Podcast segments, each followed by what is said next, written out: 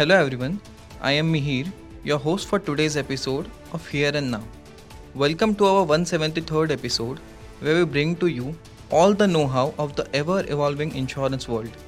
So let's deep dive into the latest news and significant updates from the insurance industry.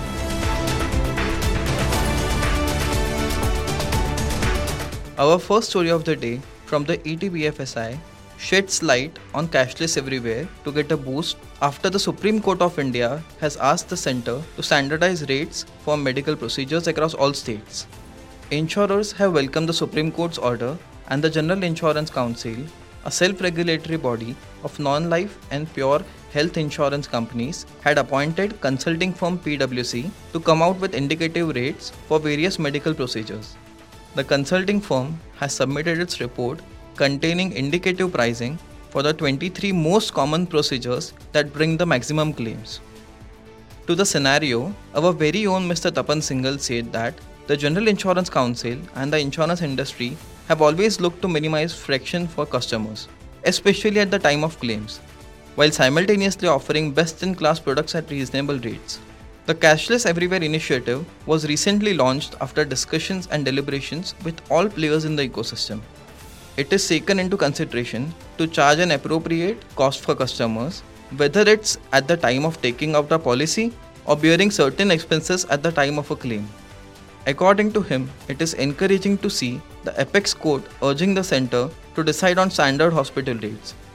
He added that this initiative of standardizing rates for medical procedures across all states, along with cashless everywhere, will eventually benefit citizens of our country for whom it's a fundamental right to receive good health care.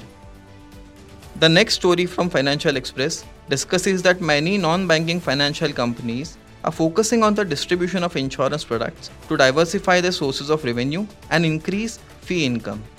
Some lenders have received the Insurance Regulatory and Development Authority of India's approval for a corporate agency license. The license will allow these companies to distribute insurance products to customers and earn a fee. The net fee income from these new segments is expected to be around 0.1 to 0.2% of the company's standalone average assets over the next 3 years. Having a large customer base and distribution reach provides an opportunity for cross selling insurance products, boosting brand recall and customer engagement, said the founder of one of the finance companies. Many lenders are focusing on offering tailored insurance products to customers. While the quantum of fee income will vary among lenders, Experts feel that 50 to 75 basis points on each loan disbursal would be a reasonable benchmark for the industry. The foray into insurance distribution segment will help these entities diversify their sources of income and mitigate the impact of credit risk. Moving on, our story from Times of India talks about affordable travel insurance coverage. With so many travel insurance plans available, most people seek an answer to which is the best and cheapest travel insurance. There are multiple ways to get the most affordable travel insurance plans, but when it comes to choosing, most people often opt for cheap travel insurance plans without paying attention to inclusions and exclusions. So, here is what you should consider. The first very thing is to know your needs. While choosing an international travel insurance or domestic plan, it is essential to be aware of your needs, such as the travel destination, weather, health, etc you can get a budget friendly international travel insurance plan that starts from as low as rupees 40.82 paisa per day. The next thing on the list is to research about the plans and compare the plans. There are various kinds of travel insurance plans available in the market with different coverages. Comparison will help you sort the plans that meet your requirements.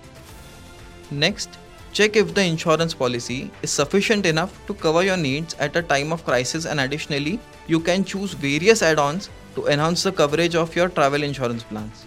Last but not least, read the policy fine print carefully. Most travel insurance plans cover medical emergencies, loss of baggage, and cancellation of the trip, amongst others. An affordable travel insurance plan not only secures the trip but also offers an enjoyable travel experience.